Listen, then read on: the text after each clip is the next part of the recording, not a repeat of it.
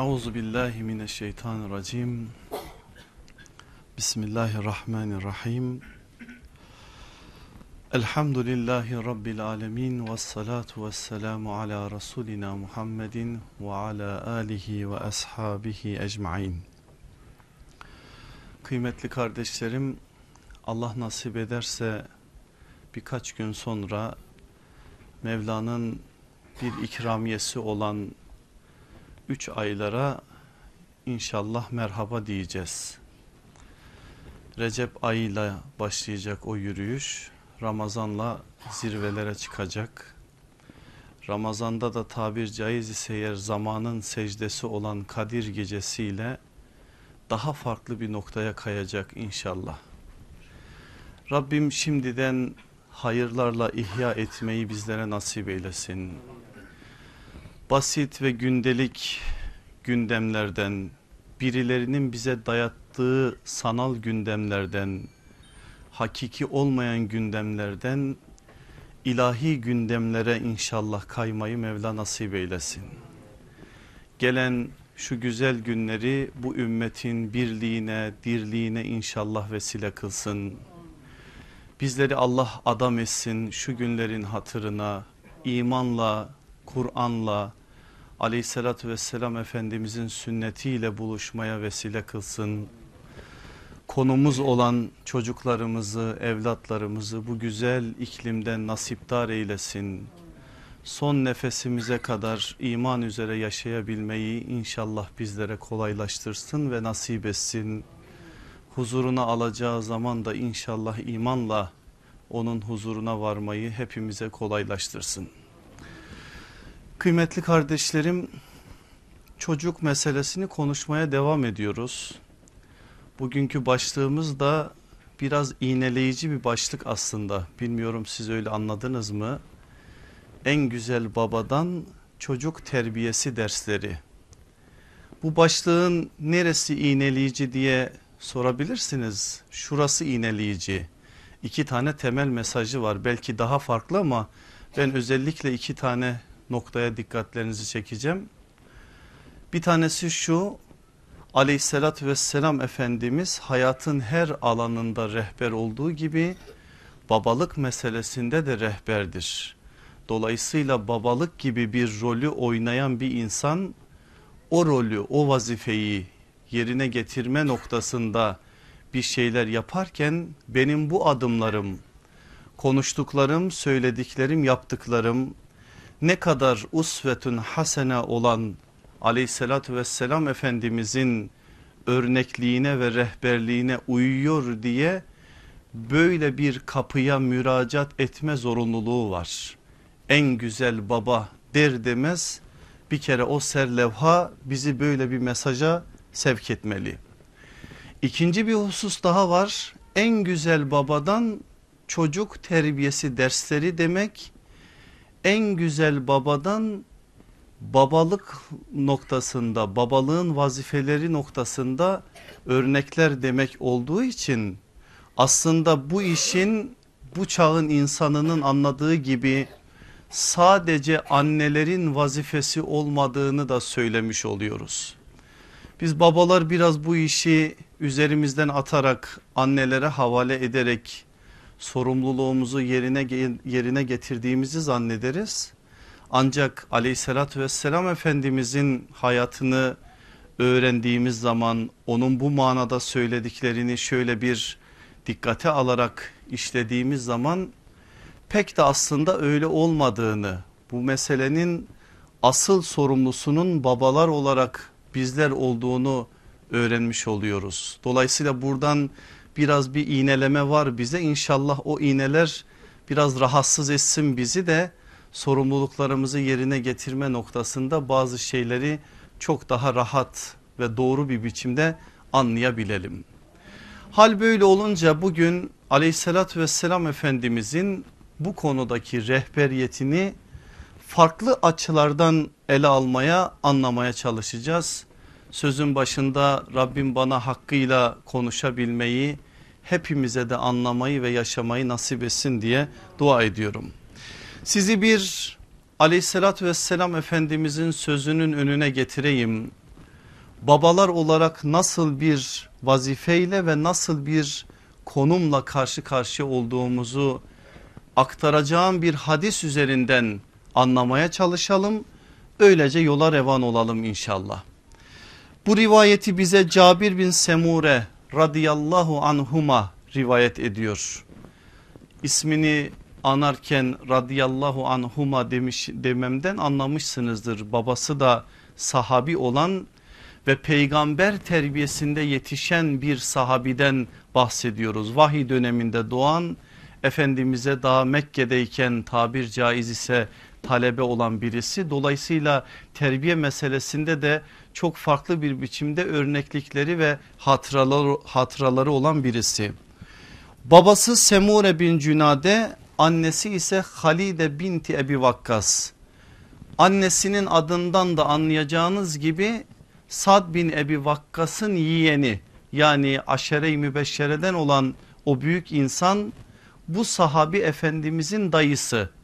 Yaşı küçük aleyhissalatü vesselam efendimizin zamanında şahit olduğu bazı hadiseleri bize anlatıyor.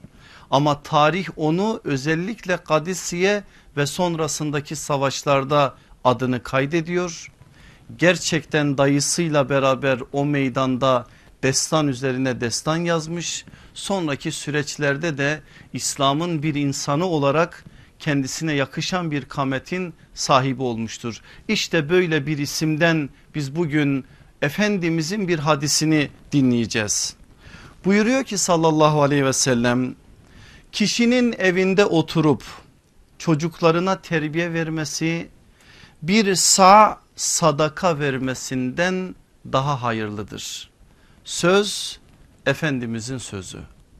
Kişinin evinde oturup çocuklarına terbiye vermesi bir sağ, sağ biliyorsunuz bir ölçü birimidir.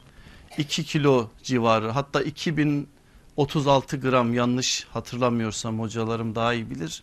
2036 gram e, mad tekabül eden bir ölçü birimi.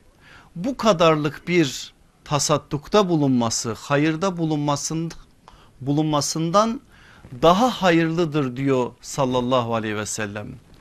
Böyle demekle aslında çocuk terbiyesinin ne kadar önemli olduğunu da beyan etmiş oluyor. Başka sözleri de var elbette ki bu konuda geçmiş derslerde de aktardım bugün de aktaracağım.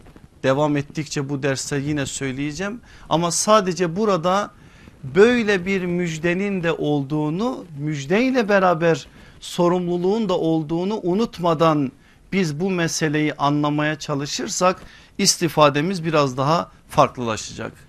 Şimdi öyleyse aziz kardeşlerim biz geçen ders meselenin değer ve kıymetini öğrendik. Çocuk dediğimiz Allah'ın ikramının ne demek olduğunu varlığıyla yokluğuyla nasıl imtihan olduğunu nasıl gönlün meyvesi olduğunu nasıl emanet olduğunu ve daha başka şeyleri gördük. Bugünkü meselemiz geçen ders sadece söyleyip de giremediğimiz terbiyenin usul ve uslubu meselesiydi. Allah Resulü aleyhissalatü vesselam işin değer ve kıymetini bize beyan ettiği gibi usul ve uslubunu da bize beyan etti gösterdi fiili olarak da bu manada çok önemli örneklikler ortaya koydu. Biz bugün bu meseleye aslında bir giriş yapacağız. Öyleyse eğer meselenin perdesini aralar aralamaz çocuk terbiyesi konusunda karşımıza ilk çıkan şey nedir? İlk çıkan şey bu meselenin temsiliyet meselesidir. Aleyhissalatü vesselam Efendimiz meselenin temsiliyetle başladığını ve bununla devam ettiğini bununla devam edeceğini bizlere aslında beyan ediyor.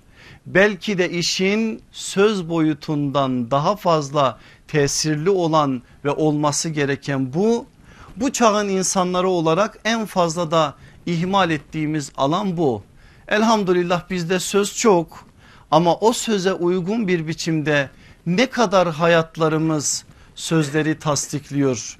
Sözlerimiz ne kadar çocuklarımıza evimize hanemize sirayet ediyor bu mesele üzerinde durulması gereken bir meseledir.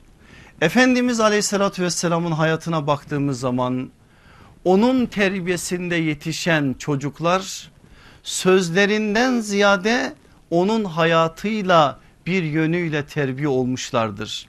Mesela biz siyer kitaplarında Efendimizin hanesindeki kızların nasıl iman ettiklerini bilmiyoruz. Bu konuda bir bilgi yok elimizde. Zeynep validemiz evin dışındadır evet ama o günler nübüvvetin ilk yılları Rukiye, Ümmü Gülsüm 5 yaşlarında olan Fatıma evdedir. Evde olmasına rağmen Resulullah'la bir münasebetleri olmuş mudur? Allah Resulü anlatmış mıdır? Namazı onlara öğretmiş midir? Bu konuda sözlü bir rivayet yok elimizde. Ama bildiğimiz bir hakikat var ki peygamberin evinde ilk gün itibariyle o kızlar Müslüman olmuşlardır. Namaz kılmışlardır.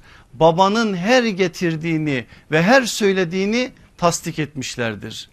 Öyleyse eğer buradan biz aslında çok önemli bir bilgi çıkarıyoruz.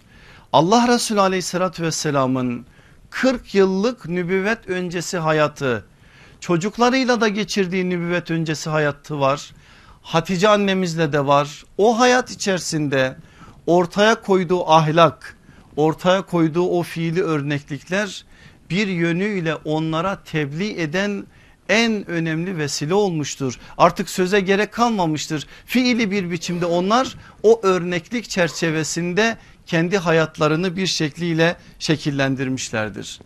Mesela biz genelde terbiye meselesini konuştuğumuz zaman çocuklarımız bizim yanımızdayken konuşmayı ve onlara İslam'ın temel mükellefiyetlerini anlatmayı mükellefiyet olarak biliriz. Ama çocuklarımız evlendikten sonra sorumluluğumuzun bittiğini zannederiz. Resulullah sallallahu aleyhi ve sellemin hayatına baktığımız zaman çok ilginç bir nokta yakalıyoruz oradan. Efendimiz sallallahu aleyhi ve sellem Hazreti Fatma üzerinden konuşalım. İslam'ın ilk dönemlerinde Mekke döneminde Medine'nin ilk yıllarında kızına tavsiye niteliğinde çok az hatta namaz konusunda hiç yok denecek kadar bir rivayete rastlıyoruz. Böyle bir şey yok Efendimiz onlara sözlü bir biçimde herhangi bir şey söylememiş. Ama ne zaman ki Hazreti Fatma 20 yaşında dikkat buyurun 25 yaşındaki Ali ile evlenince Medine'nin içlerinde bir eve gidip evliliğin ilk aylarını orada geçirmeye başlayınca rivayetlerin bize verdiği bilgi 6 ay boyunca Resulullah sallallahu aleyhi ve sellem ara ara o eve gidecek ve o evin sakinlerini özellikle de sabah namazına uyandıracak. Neden Efendimiz öncesinde değil de sonrasında yani evlenmiş bir kızına Hazreti Ali de onun oğlu sayılır oğluna böyle bir tavsiyede bulunma, bulundu, bulunması üzerinde durulması gereken bir mesele. Aleyhissalatü vesselam Efendimiz evliliğin ilk aylarında şeytanın insanla çok fazla uğraştığını insanın tembellik yapabileceğini ilk günlerde de namazın hususiyetle de sabah namazının önemini vurgulama adına böyle bir adım atması anneler babalar olarak hususiyetle de biz babalara çok önemli bir mesajdır. Bütün babalara ithaf olunur inşallah buradan alacağımızı alırız. Temsiliyet noktasında unutmamamız gereken bir şey var ki aziz kardeşlerim eğri ağacın düzgün gölgesi olmaz. İmam Gazali'nin o güzel sözünü hatırlayalım. Ana baba ve muallim düzgün bir ağaç gibi olmalıdır ki çocuk da onun gölgesi gibi dost doğru olsun. Çocuk bizim söylediklerimizi değil yaptıklarımızı yapıyor. Neyi görüyorsa onu yapıyor. Siz neyi yaşarsanız onu o da yaşıyor. Çünkü onlar bizim gölgelerimiz biz onların örnekleri bize bakarak bir şekliyle şekillendiriyorlar. Aleyhissalatü vesselam Efendimiz temsiliyet adına inanılmaz bir kamet ortaya koyduğu için hayatında da bütünlük olduğu için hiçbir şekliyle Efendimiz için böyle şeyleri kullanmak doğru değil ama anlaşılsın diye söylemek durumundayız.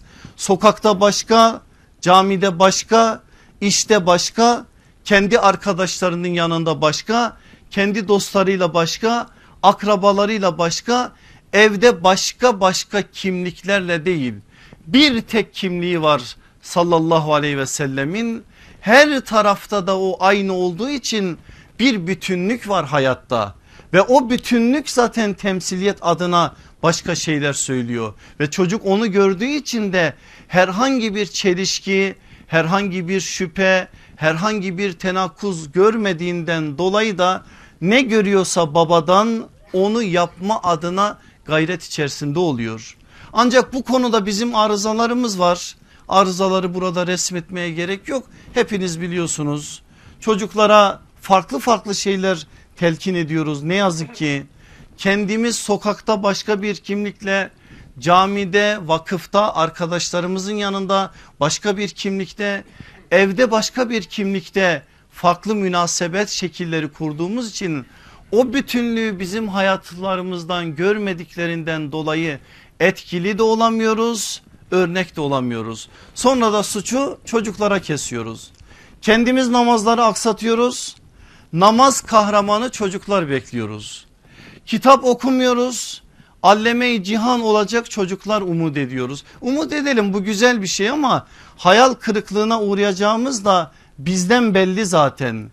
Elimizden telefonu düşürmüyoruz. İnternetle, televizyonla, şunla bunla münasebetimiz belli. Bunları yaptıkları zaman çocuklarımız onlar için farklı şeyler söylüyoruz. E çocuk da bakıyor söylediklerimizle yaptıklarımız uyuşmadığı için de ne söylersek söyleyelim o söylediğimiz söz ne yazık ki maya tutmuyor. Ama bir baba örneği var elimizde. Söylediğini yapan, yaptığını söyleyen, çok şey yapan, yaptığının onda birini ancak söyleyen, kendisi çok çok farklı şeyler yapan, o yaptığının azını isteyen bir baba var önlerinde.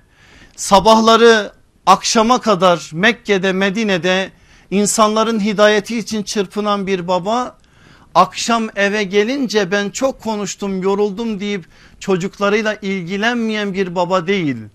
O yandığı kadar çocukları için yanan da bir baba. Yine aynı şekilde akşam Kur'an'la namazla Allah'la baş başa olan bir baba. Ayetler okuyoruz Ahzab suresinde o ayetler beni çok etkiler.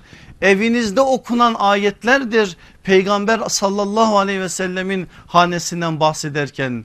Ev mescidin yanında olmasına rağmen mescitte 24 saat Kur'an okunmasına rağmen peygamberin evinde Kur'an okunuyor ve bu ayetlere konu oluyor. Bunlar nedir? Hayatın bir bütünlük içerisinde olduğunu söylüyor ne söylemişse sallallahu aleyhi ve sellem onu hayatıyla tasdikleyerek söylüyor. Bir örnek vermek istiyorum somut bir örnek. Abdullah İbni Abbas bize aktaracak. Zaten bugün Abdullah İbni Abbas'ın tabir caizse ise, eğer mihmandarlığında yürüyeceğiz. O bize bugün çok şeyler söyleyecek. 10 yaşlarında olduğu günler biraz sonra detaylarını söyleyeceğim onun hayatından 50 yaşlarında o gün Halid İbni Velid ikisi teyze çocuklarıdır. Resulullah'ı ziyarete geliyorlar. Allah Resulü aleyhissalatü vesselam da Meymune validemizin evinde. Meymune validemiz de İbn Abbas'ın teyzesi zaten. O haneye giriyorlar. Efendimiz onları karşılıyor oturtturuyor yanlarında. Biraz sohbetten sonra Ümmü Huveyt isimli bir hanım biraz tereyağı ve bir kap süt o eve hediye getiriyor. Anamız soruyor Resulullah sallallahu aleyhi ve selleme ya Resulallah süt ikram etsem içer misiniz? Efendimiz sallallahu aleyhi ve sellem içerim diyor. Süt Resulullah'a takdim ediliyor. Efendimiz içiyor. Sütü ikram edecek. Sağında 10 yaşında bir çocuk var İbn Abbas. Yanında da Mekke'nin en saygın isimlerinden biri ki daha yeni Müslüman olmuş büyük bir insan toplum içerisinde farklı bir konumu var. Biliyorsunuz Halid İbni Velid'i solda da Halid İbni Velid var.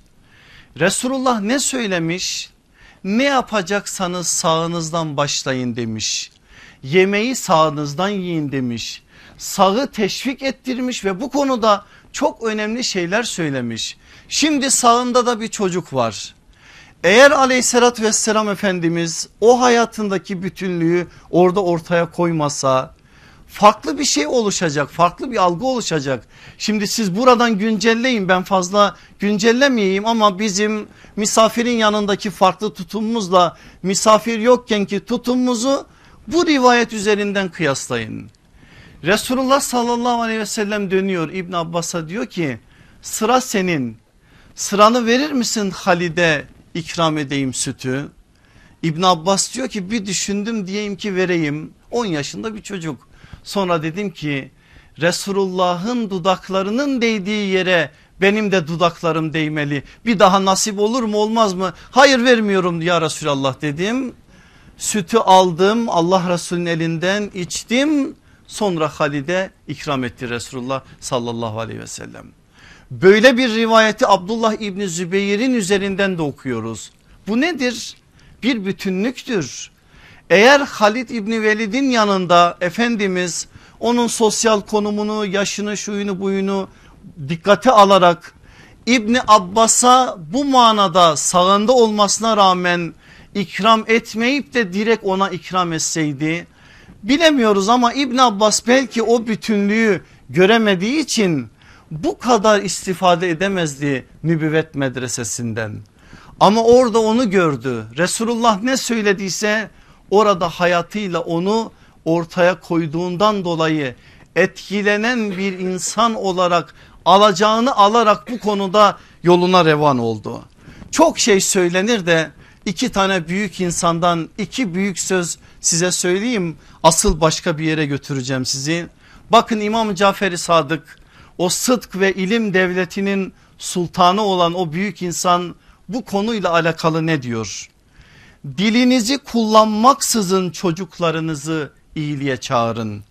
Böylece çocuklarınız sizden takva, çalışkanlık, namaz ve iyilik görsün ve sizi örnek edinsin. İmam Caferi Sadık'ın sözü bu. Dilinizi kullanmaksızın çocuklarınızı iyiliğe çağırın. Böylece çocuklarınız sizden takva, çalışkanlık, namaz ve iyilik görsün ve sizi örnek edinsin. Dilinizi kullanmaksızın çağırmak pek bizim alışık olmadığımız bir şey. Biz tebliği hep sözden ibaret zannettiğimiz için bir büyük insanın bir büyük sözü üzerinde tefekkür etmeye değer. İmam Caferi Sadık'a bu sözü söylettiren ana kaynağı yani Hazreti Ali'ye sizi götürmek isterim. Bakın Hazreti Ali de bu konuda ne söylüyor? Söz dilinin sustuğu ve amel dilinin söylediği nasihat hiçbir kulak tarafından kovulmaz. Ve onun ortaya çıkaracağı fayda ile hiçbir fayda asla bir olmaz. İşte Hazreti Ali'nin bu konudaki sözü. Söz dilinin sustuğu ve amel dilinin söylediği nasihat hiçbir kulak tarafından kovulmaz. Onun ortaya çıkaracağı fayda ile hiçbir fayda asla bir olmaz diyor. Hazreti Ali'nin de temsiliyet adına söylediği bir şeydir bu. Nedir bu? Hayatla söyleyin. Namazı konuşarak değil yaşayarak anlatın. Yatsı namazı bile olsa sabaha kadar yolu bile olsa ezan evin içerisine girdiği zaman bir değişiklik olsun sizin evinizde diyor aslında bu sözler bize. Allahu Ekber nidaları eve gelir gelmez evde oluşacak bir hareketlilik abdestle barışan bir ana baba o anda ne varsa hayat o değişen bir hayat bir yönüyle namaz vas vaazı olacak nasihatı olacak çocuklara diyor aslında bu sözler. Çok şeyler söylüyor aldığınızı bildiğim için fazla detaya girmiyorum. Temsiliyet bu işin en üst noktası ve işin ilki. Peki soru şu Allah Resulü aleyhissalatü vesselam temsiliyet adına ortaya koyabildiğini koyabileceğini koyduktan sonra çocuklara ilk olarak anlattığı şey nedir? Ne anlatmıştır? Bir sürü elinin altında yetişen çocuklar kendi çocukları bunlara bir şeyler söylemiştir. Resulullah sallallahu aleyhi ve sellemin çocuklara ilk olarak terbiye adına verdiği ders nedir? Böyle bir soruyla bizim hadis külliyatımızı şöyle bir elden geçirdiğiniz zaman çok rahat bir biçimde şunu görüyorsunuz. Allah Resulü sallallahu aleyhi ve sellemin çocuk terbiyesi konusunda ilk konuştuğu şey taharettir. Ancak tahareti sadece bizim anladığımız manada tek boyutluyla anlamamak gerekir. Taharet geniş bir kavram ve biz burada biraz farklı bir şey kastediyoruz. Yine Efendimiz sallallahu aleyhi ve sellemin uygulama ve sözlerinin üzerinden. Efendimizin anlattığı taharetin üç ayağı vardır aziz kardeşlerim. Bakın o üç ayak bugün meseleyi biraz daha doğru anlayabileceğimiz bazı noktalara götürecek bizi. Nedir bunlar? Birincisi Efendimiz sallallahu aleyhi ve sellem aklın, zihnin, düşüncelerin tahareti ile selim bir itikat inşa etmiştir. Çocuklara verilen ilk derslerden bahsediyoruz.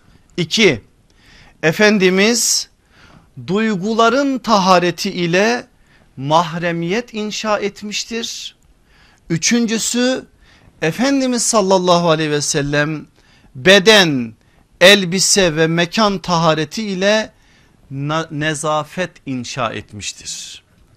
Aleyhissalatü vesselam Efendimizin işin bidayetinde temsiliyetin hemen arkasından yaptığı şeyler bunlar. Neymiş? Bir, itikadın inşası. iki mahremiyetin inşası. Üç, nezafetin, nezafetin inşası. Üç tane temel ayağı var taharet meselesinin. Hadi biraz anlamaya çalışalım bunları. Birincisi neydi? İtikadın inşası. İlk başta da Efendimizin verdiği bu. Bebek geldi kucağına sallallahu aleyhi ve sellemin ne yaptı? Gördük geçen derslerde sağ kulağına ezan sol kulağına kamet okundu. Neydi o? Neyin ama, amacıydı o? Neyin üzerine söylendi o? Bir yönüyle Allah'ın birliği daha dünyaya merhaba diyen çocuğun aklına zihnine nakşedilsin onunla başlasın işe. Hemen arkasından Abdurrezzak'ın musannafından aldığımız bir bilgi bu. Çocuklara ilk öğrettiğiniz kelime la ilahe illallah olsun diyor sallallahu aleyhi ve sellem. Yani itikat yani iman öğretilsin. Ancak la ilahe illallah sadece lafsi olarak öğretilerek yetinilmesin. Allah'tan başka ilah yoktur sözünü çocuğun anlayabileceği bir özellikte anlayabileceği kavrayabileceği bir düzeyde o anlasın ve kavrasın siz bunu anlatın ve ona bu manada sorular sormasına o sorularına da ikna olacağı bir şekliyle cevaplar almasına oluşacak zemini hazırlayın. Aslında itikadın inşası meselesinde biz bunu öğreniyoruz Efendimizin dünyasından. Böyle yaparak Efendimiz onun aklında zihninde olur ki ileriki süreçte de dışarıda sokakta okulda şurada burada herhangi bir zararlı unsurlar bulaştığı zaman anında onu izale edin onu orada bırakmayın. İtikadın inşası özellikle bunu taharet kavramıyla ilişkilendirmemizin sebebi bu. Bunu böylece bilin ki gerekli adımları atarak bu konuda herhangi bir eksikliğe herhangi bir sıkıntıya sebebiyet vermeyin. La ilahe illallah öğretiyoruz çocuklarımıza Allahu Ekber öğretiyoruz çocuklarımıza. Peki sadece lafzen mi öğretiyoruz? Yoksa bunun altını doldurabiliyor muyuz? Çocuk Allah'tan başka ilah yoktur sözünden ne anlıyor? Bunu hiç sorguluyor muyuz? Allah'ın varlığı konusunda çocuğun zihninde ne var? Allah'ın cinsiyeti konusunda haşa çocukta bir şeyler oluşmuş mu? Bu konuda neleri anlıyor? Şeytan deyince çocuk Allah'ın rakibi bir varlık mı anlıyor? Allah'ın asi bir kulu mu anlıyor? Melek deyince çizgi filmlerde aktarıldığı gibi Allah'ın kızları suretinde olan varlıklar mı anlıyor? Ahirete iman konusunda cennet cehennem konusunda neler biliyor neler algılıyor. Sizin anlattığınız o şeyler karşı tarafta nasıl yankı buluyor? Bunları sorgulamak gerekiyor. Çocuğun bu manada sorduğu sorulara da hiçbir şekliyle kızmadan cevaplar bulmak gerekiyor. Soracak size sormuştur da muhakkak. Beni kim yarattı? Allah. Nedir ondan sonraki soru? Haşa Allah'ı kim yarattıdır? Böyle bir soruyla karşı karşıya kalan bir baba ve anne nasıl bir tepki verecek? Haşa sus Allah yakar Allah'ın cehennemi var böyle şeyler konuşursan bu şeyler seni şu noktalara getirir gibi gadapla sinirlilikle sözler mi? Yoksa çocuğun dünyasına girerek onun ikna olabileceği sözler mi? Allah'ı kim yarattı zor bir soru bu soruya nasıl cevap verirsek çocuk ikna olur bu konuda zihinlerimizi biraz yormamız gerekir çünkü netice itibariyle şu yaşadığımız zemin bu tarz şeylerle çocuklarımızın daha fazla karşılaştığı zeminlerdir. Nasıl ikna edeceksiniz? Ne anlatırsanız anlatın. Çocuğa ne kadar ilmi meselelerle konuşursanız konuşun o takılmış bir noktaya ondan ötesine geçmeyeceği için sizin söyledikleriniz ona kifayet etmeyecek. O halde ne yapacaksınız? Neyden anlayacaksa öyle konuşacaksınız. Aklıma şöyle bir örnek geliyor belki başka örnekler de verilebilir. Alacaksınız onun oyuncaklarından bir oyuncak, oyuncak bir tren, 3-4 tane vagon önünde bir lokomotif. Söyleyeceksiniz çocuğunuza bak burada bir vagon.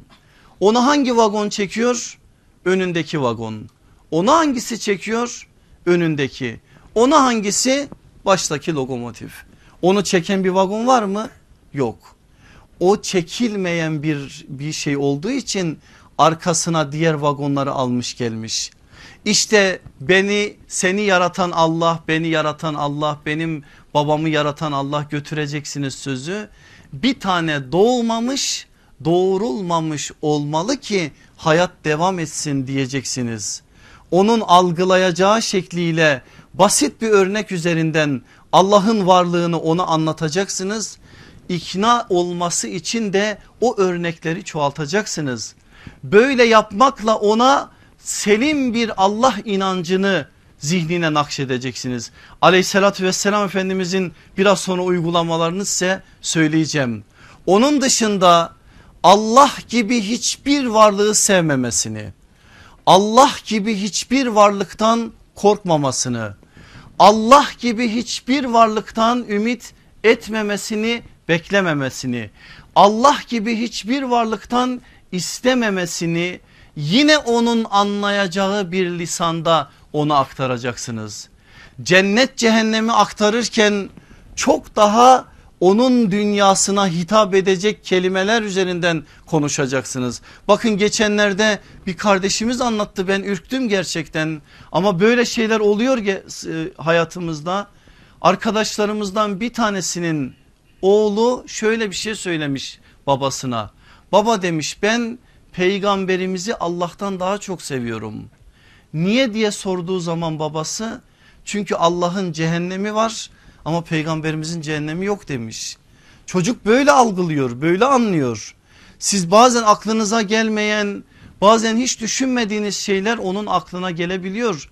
Onun için onun dünyasına girerek itikat meselesini, iman meselesini, tevhid meselesini, iman esasları meselesini anlayabileceği bir basitlikle ve ikna olabileceği bir şekliyle anlatmak durumundasınız. Eğer bunu yaparsak aleyhissalatü vesselam efendimizin yaptığı ve uyguladığı gibi çocuğun ilk dünyasına koyacağımız şey la ilahe illallah olur. Bu söylediklerimizin hepsi aslında la ilahe illallah kelime-i tevhidinin altında olan şeyler. İkincisi mahremiyetin inşasıdır. Kaybettiğimiz bir değer her geçen gün çocuklarımızda daha fazla kayba uğruyor edep, haya, iffet bunlar ne yazık ki modern insan olarak hayatımızdan çekip giden şeyler. karşı cinsle konuşmayan buna utanan bir insan alaya alınıyor şu anda. Ama biz öyle bir terbiye görüyoruz ki sallallahu aleyhi ve sellemin hayatında bu mahremiyet konusunda inanılmaz derecede şeyler söyleniyor ve bu manada telkinlerde bulunuyor. Anne baba kendi evinde kendi hanesinin içinde bunu uygulayacak. Meleklerin haya ettiği insan Hazreti Osman hatırlayın evdeki halini size anlattığım için oraya girmiyorum. O hali çocuk hissedecek babadan anneden. Mahremiyet de diğer konularda olduğu gibi sözle değil hayatla söylenecek bir şeydir. Çocuğa utanma duygusu bir yönüyle sizin üzerinizden sizin uygulamalarınızdan kazandırtılır. Öyleyse eğer mahremiyet konusunda çok daha dikkatli olmalı ve bu konuda gerekli tedbirleri almalı. Sakın şunu düşünmeyin, düşünmeyelim. Çocuktur anlamaz. Şimdi işte şu kadar kısa elbiseler giydirebiliriz. Atletle çıkarabiliriz. Şunu yapabiliriz, bunu yapabiliriz. Bunu diyorsunuz ama ileride bunlar artık telafisi zorlaşan, telafisi güç olan noktalara kaydırıyor insanı. O günlerde ne verirseniz terbiye adına sonraki günlerde de onu alıyorsunuz. Biz bunu aleyhissalatü vesselam efendimizin hayatından çok rahat bir biçimde göreceğiz birazdan uygulamalarla. Efendimiz'i tasvir ediyor bize Ebu Said el-Hudri radıyallahu anhu. Ne diyor? O diyor sallallahu aleyhi ve sellem bir genç kız kadar utangaçtı. O kadar güzel ki bu söz. Ne söylüyor biliyor musunuz bize? Genç kız utanır diyor aslında bu söz. Ve yine erkeklere de şunu söylüyor. Erkek de genç kız kadar utanmalıdır diyor. Utanma duygusu güzel bir duygudur. Siz bakmayın şimdi bazıları bunu alaya alıyorlar. Ayıp kavramı, kavramını hayattan çıkarmak en büyük ayıptır zaten. Bu kavram olmalı. Bazı şeyler ayıplanmalı. Çocuk da bunu bilmeli. Bedeniyle alakalı, sözleriyle alakalı, başkalarıyla münasebetle alakalı ayıp kavramının üzerinden yürümeli. Terbiye de öyle işletmeli. Utanmanın sallallahu aleyhi ve sellemin bir sözü peygamberlerin bir mirası olduğunu ilk peygamberlerden itibaren söylenerek gelen bir söz olduğunu unutmadan utanmıyorsan ne yaparsan yap diyen bir peygamberimizin olduğunu unutmadan utanma duygusunun, edebin, hayanın, iffetin ne kadar önemli olduğunu ve bunun da terbiye sisteminde nasıl ağırlığı olduğunu unutmamak gerekiyor. Bunlara biz alıştıracağız çocukları. Mesela çocukların yatak odalarına girişleri meselesi öğretilmesi gereken bir meseledir. Onların odalarına girerken de baba ve anne aynı edebi göstermelidir. Kapısını çalmadan kaç yaşında olursa olsun çocuğun odasına girmeyerek bir şekliyle fiili anlamda onlara bu iş gösterilmelidir. Banyo adabı gösterilmelidir. Bu nasıl olmalı nasıl yapılmalı çocuk bu terbiyeyle yetişmelidir. Hatta bilmiyorum belki beni biraz aşırıya gider diye kınayacaksınız ama böyle olması herhalde daha doğru. Bebek bile olsa o çocuğun affedersiniz altının temizlenmesi bile başkalarının yanında olmamalıdır. Bu konuda biz bebeklikten itibaren bir mahremiyet aşısı yapmalıyız ki o aşı ileride meyve versin. Bakın çok benim ilgimi çeken bir rivayettir. Muhakkak üzerinde siz de dursanız neden ilgimizin çekilmesini çok rahat anlayacaksınız. Efendimizin söylediği ve bu manada ortaya koyduğu bir uygulama mahremiyet konusunda bize çok şeyler söylüyor. Aslında biraz sonra aktaracağım rivayet başka açılardan da ele alınmalı ama özellikle mahremiyet konusunda bize söylediği önemli bir şey var mesajı var. Hadise-i Ümmü Seleme annemiz bize naklediyor. Ebu Davud'da ve Tirmizi'de geçen bir rivayet. Ümmü Seleme annemiz diyor ki oturuyorduk diyor Meymune validemizin odasında Meymune'nin odasında. O anda Abdullah İbni Ümmü Mektum içeriye girmek için izin istedi. Efendimiz gelenin o olduğunu görünce biz de duyduk zaten onun geldiğini hiç kendi halimizde oturmaya devam ettik. Resulullah sallallahu aleyhi ve sellem dedi ki çekilin ve saklanın diye dedi bize çekilin ve saklanın. Biz dedi ki ya Resulallah Abdullah İbni Ümmü Mektum ama bir insan gözleri görmüyor ki bizi görmeyeceği için neden çekilelim saklanalım dedi ki sallallahu aleyhi ve sellem o sizi görmüyor ama siz onu görmüyor musunuz? Alın bunun üzerinden bir mesaj. Ne demek bu? Dedim ya hadise birkaç açıdan ele alınmalı ama özellikle mahremiyet konusunda biz ele alalım. Efendimiz şunu söylemek istiyor. Yabancı bir erkek sen onun yanında rahat davranırsan ama bile olsa gözleri görmeyen bir insan bile olsa o sende yavaş yavaş yavaş yavaş alışkanlık kesbedecek. Bu sefer gören insanın yanında da bu kadar rahat davranacaksın. Öyleyse eğer gözü görmese bile sen o manada kendini koruma adına bir refleks ortaya koy ki o mahremiyet duygusu zedelenmesin ve o duygu ileriki bir zamanda daha farklı bir biçimde ortaya bir şeyler çıkarsın. İşte Efendimiz aleyhissalatü vesselamın mahremiyet noktasında da söyledikleri. Gelin üçüncüsüne nezafetin inşasına. Nezafet biliyorsunuz temizlik yine Müslim'de geçen bir hadisi de biliyorsunuz. Müslim'in taharet babının ilk hadisidir. İmanın yarısı olarak nitelendirmiştir sallallahu aleyhi ve sellem temizliği. Böyle imanımızla ilişkilendirdiği bir meseleyi Efendimiz çocuklara da ilk terbiye dersi olarak takdim etmiştir.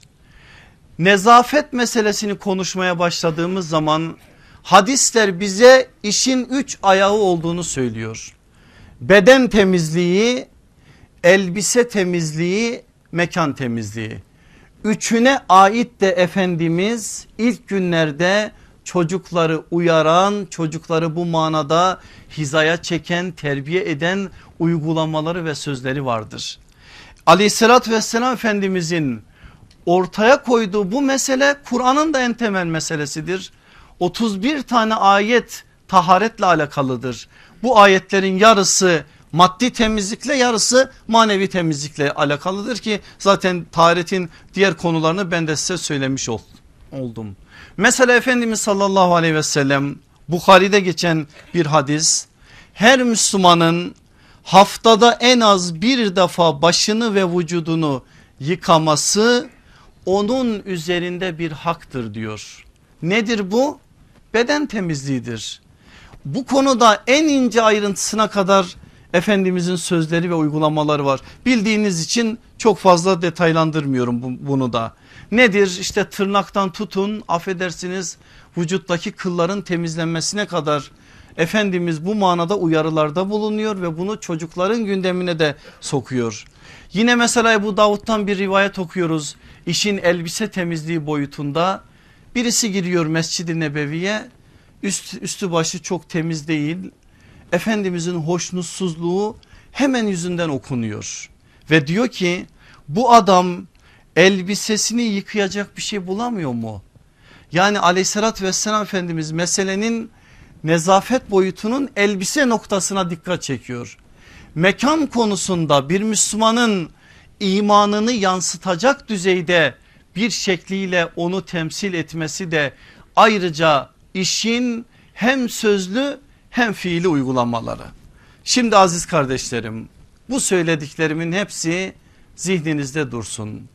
Söylediklerimin hepsini sahabe-i kiram efendilerimizin birinin üzerinden nübüvvet medresesinden örneğini vereceğim. Yani meselenin itikat inşasını da mahremiyet inşasını da nezafet inşasını da bu medreseden bir sahabi efendimizin üzerinden göreceğiz. Allah Resulü aleyhissalatü vesselam bir çocuğu nasıl bu konuda yetiştirmiş? Kimin üzerinden söyledim aslında mihmandarımız Abdullah İbni Abbas olacak dedim. Çok büyük bir insan o. Allah ondan da babasından da ebeden razı olsun. Tercümanul Kur'an o. Ümmetin ilim denizi o. Abdullah İbni Mesud onun için Sultanul Müfessirin diyor. Kendisi öyle öyle olmasına rağmen yaşça kendinden çokça küçük olmasına rağmen Abdullah İbni Abbas'ı öyle nitelendiriyor. Hazreti Ömer gençlerin ihtiyarı diyor ona ve ihtiyarlar olarak o mecliste alarak meclisin en baş köşesine oturtturuyor. İlminden, irfanından, hikmetinden istifade ediyor. Abdullah İbni Abbas'ı anlatmaya başlasak bize dakikalar lazım. Doğum tarihi miladi 618 yani nübüvvetin 8. yılında. Allah Resulü aleyhissalatü vesselama gelip kavuştuğu tarih ise hicretin 5. yılı. Kendisi anlatıyor bize biz diyor ben diyor Fadıl ile beraber Araplarda abi kavramı olmadığı için Fadıl ondan büyük olsa da ismini anarak söylüyor. Fadıl ile beraber Hendek gazvesi sırasında müşriklerin ordusunun içerisine dahil olarak Medine'ye doğru geldik. Arç denilen bir mevkiye gelince onların içinden kaçtık. Ebu Rafi de var yanımızda onunla beraber Medine'ye girmek için epey de yol, yol yürüyerek kaybolduk başımızdan işler geçti. Neyse en sonunda Allah Resulüne kavuştuk. Resulullah'a ben geldiğim zaman 8 yaşındaydım. Fadl ise 15 yaşındaydı. İbn Abbas yaşını da orada ortaya koyuyor. Allah Resulü aleyhissalatü vesselama 8 yaşında kavuşmuş bir çocuk Abdullah İbn Abbas. Şimdi Efendimizin yanına gelince ilk ders itikadın inşası noktasında Resulullah sallallahu aleyhi ve sellem Abdullah İbni Abbas'a ne diyecek? Bir gün diyor beni aldı yanına. İlk günler Hendek gazvesinin hemen arkası 8 yaşında bir çocuk ve Efendimizle münasebetini şimdi okuyacağız beraberce. Beni bineğinin arkasına yani terkisine bindirdi. Beraberce Medine'nin dışına çıktık. Biraz dolaştık. Sonra Allah Resulü sallallahu aleyhi ve sellem bana dedi ki yavrucuğum sana bazı sözler öğreteceğim. Onları ezberle hiçbir zamanda aklından çıkarma. Ben de tamam ya Resulallah dedim açtım kulaklarımı Resulullah sallallahu aleyhi ve sellemi dinliyorum. Efendimiz 8 yaşında bir çocuğa itikat dersi veriyor dikkat buyurun. Allah'ın hakkını korursan Allah da seni korur. Onu istediğin zaman yanında bulursun. Geniş zamanlarda Allah'ı an ki Allah da dar zamanda seni ansın imdadına yetişsin. Bir şey isteyeceğinde sadece ve sadece Allah'tan iste. Yardıma ihtiyacın olduğunda sadece ve sadece Allah'tan dile. İyi bil ki bütün insanlar sana yardım etmek istese Allah dilememişse hiç kimse sana yardım edemez. İnsanların hepsi isteseler bile Allah'ın dilediği bir musibeti asla kaldıramazlar. İyi bil ki zafer sabırla elde edilir. Hoşuna gitmeyen durumlara sabretmekte pek çok hayır vardır. Genişlik sıkıntıdan sonra gelir. Zorlukla birlikte kolaylık vardır. İyi bil ki başına gelenler bir hatadan dolayı gelmediği gibi yapmış olduğun hatalar musibetine neden olamaz. Çok önemli sözler bunlar üzerinde durulması gerekir. Allah'ın yazıp takdir ettiğinden başkası olmaz. Kalem kurudu sayfeler dürüldü. Allah'a onu severek isteyerek ve yakin ile yani görüyormuşçasına ibadet et. Abdullah İbni Abbas'a söylenen sözler. Kaynaklarını da vereyim ilgili arkadaşlar için. Ahmet bin Hanbel'in El Müsned'inde, Taberani'nin Mucem'inde, İbnül Esir'in Ustul Gabesinde metin aynen bu şekildedir. Ne söyledi sallallahu aleyhi ve sellem? 8 yaşındaki bir çocuğa Bizim bugün yaz Kur'an kurslarında, okullarda, mekteplerde İslam'ın şartı 5-5, imanın şartı 6-6 deyip şarkılarla, türkülerle ne dediğini bilmediği lafları öğrettirmedi. Adeta zihnine nakşettirdi bunları. Bildi imanın meselesini. Şimdi daha iyi anlıyoruz değil mi Cündüp bin Abdullah'ın ve Abdullah İbni Ömer'in sözlerini.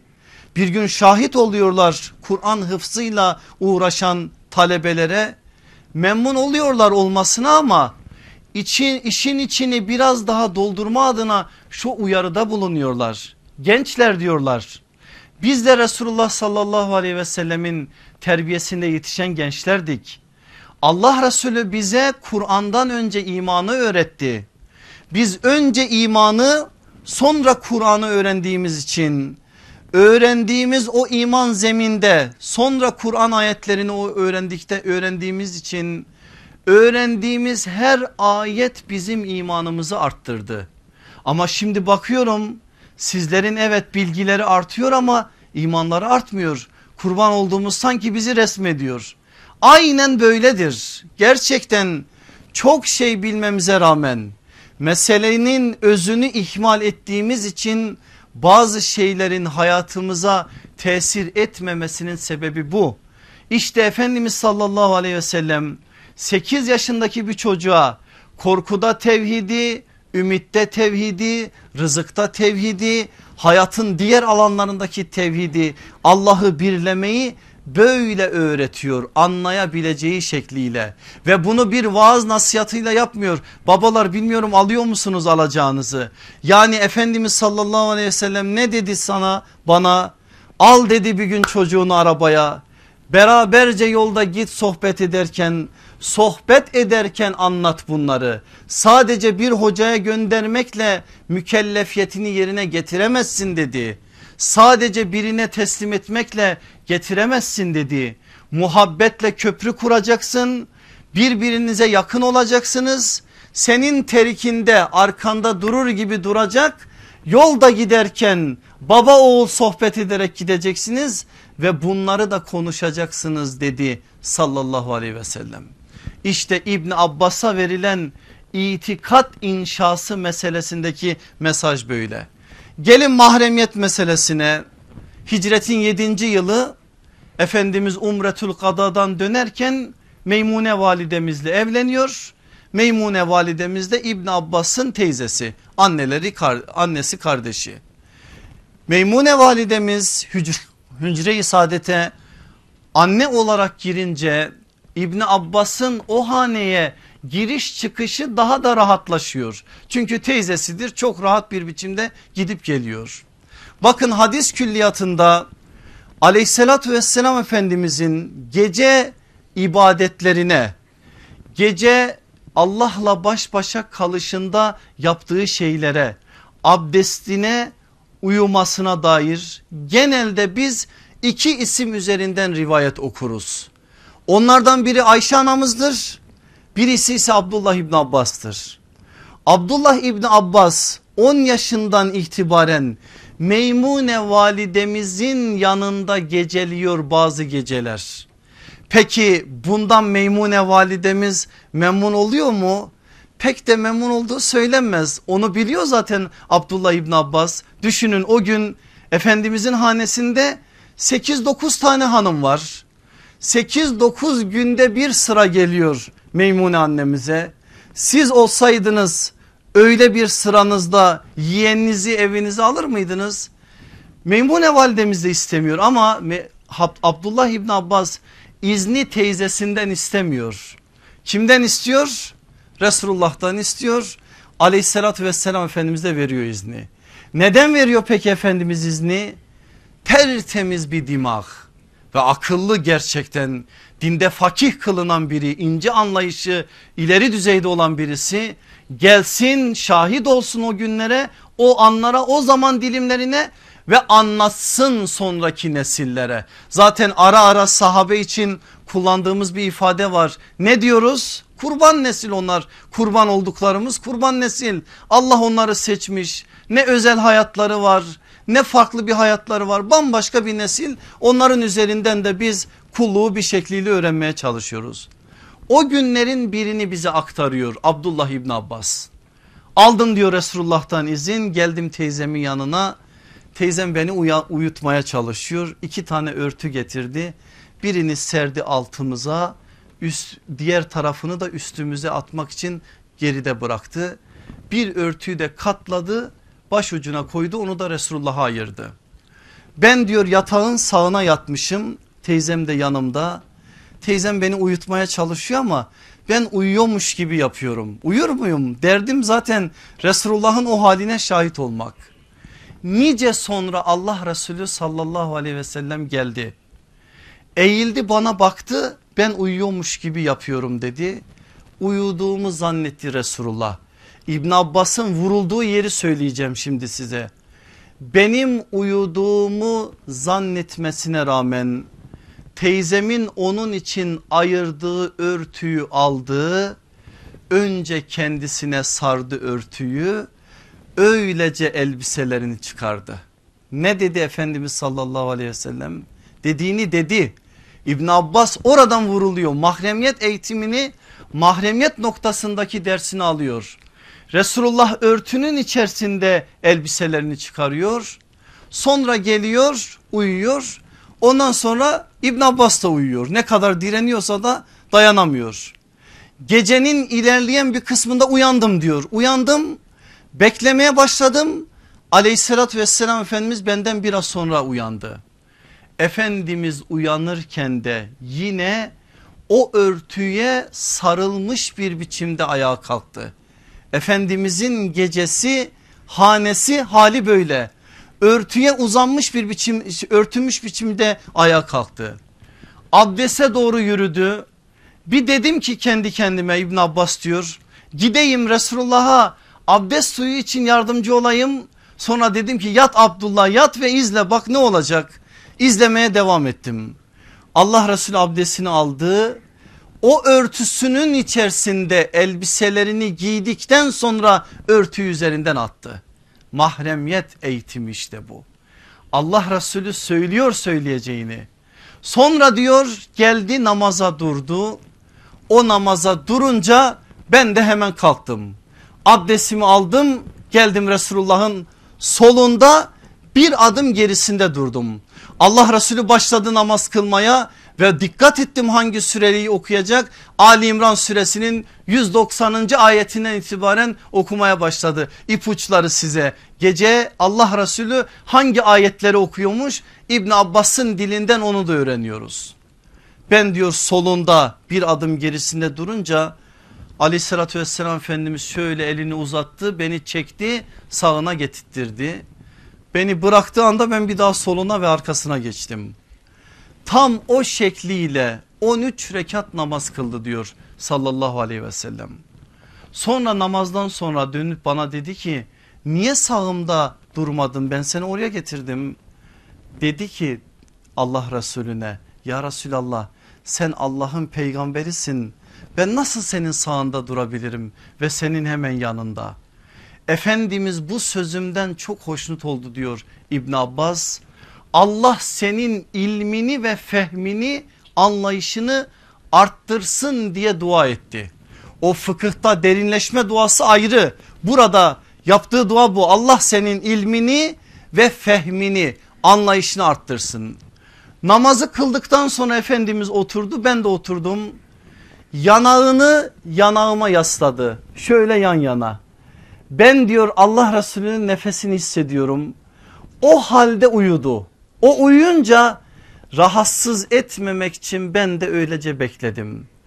Ne zaman ki Bilal'in sesi duyuldu hemen kalktı bir daha abdest aldı mescide yürüdü ben de onunla beraber yürüdüm. İşte tercümanın Kur'an olan o büyük insanın mahremiyet adına bu rivayet de başka açılardan ele alınmalı ama bizim asıl konumuz bu olduğu için dikkati orada yoğunlaştırıyoruz. Mahremiyet açısından Efendimiz sallallahu aleyhi ve sellemin İbni Abbas'a verdiği ders bu. Bunu alan birisi artık evde çok farklı bir biçimde hallerde olabilir mi? Ya da haya noktasında edep noktasında Allah muhafaza yanlış şeylere kapı açabilir mi? Resulullah'tan alacağını almıştır bu konuda. Gelin üçüncü bahse nezafet meselesine yani temizlik meselesine. İbn Abbas o konuda da Resulullah'tan çok şeyler alıyor ama ben o konuda da tek bir rivayet söyleyeceğim size. Şimdi söylediğim rivayet hocalarım da burada konuşuyorum ama ne yapayım?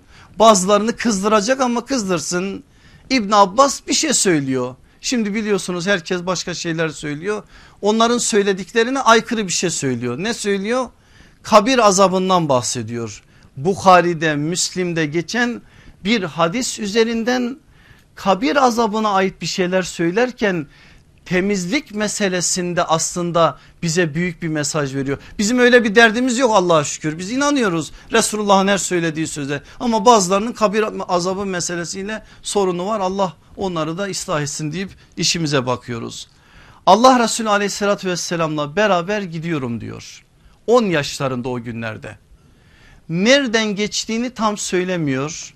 Baki kabristanlığı mı başka bir yeri mi bilemiyoruz. Orada geçerken Resulullah şunu söylüyor.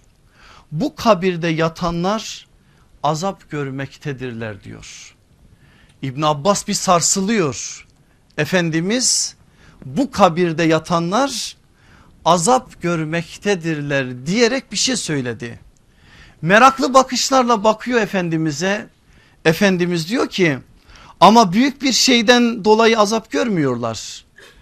Daha da artıyor İbn Abbas'ın merakı.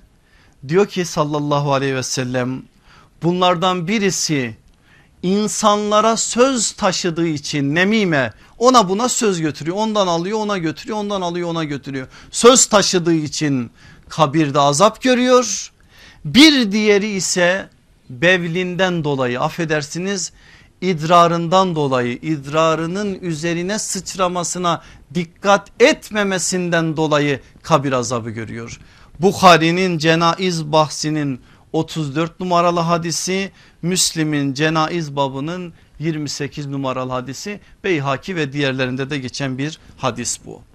İbn Abbas alacağını almıştır buradan. Allah Resulü aleyhissalatü vesselam ne dedi ona aslında buradaki temel mesajlardan bir tanesi de nezafettir, taharettir, temizliktir. O günden sonraki dikkatini siz nasıl olduğunu artık tahayyül edin.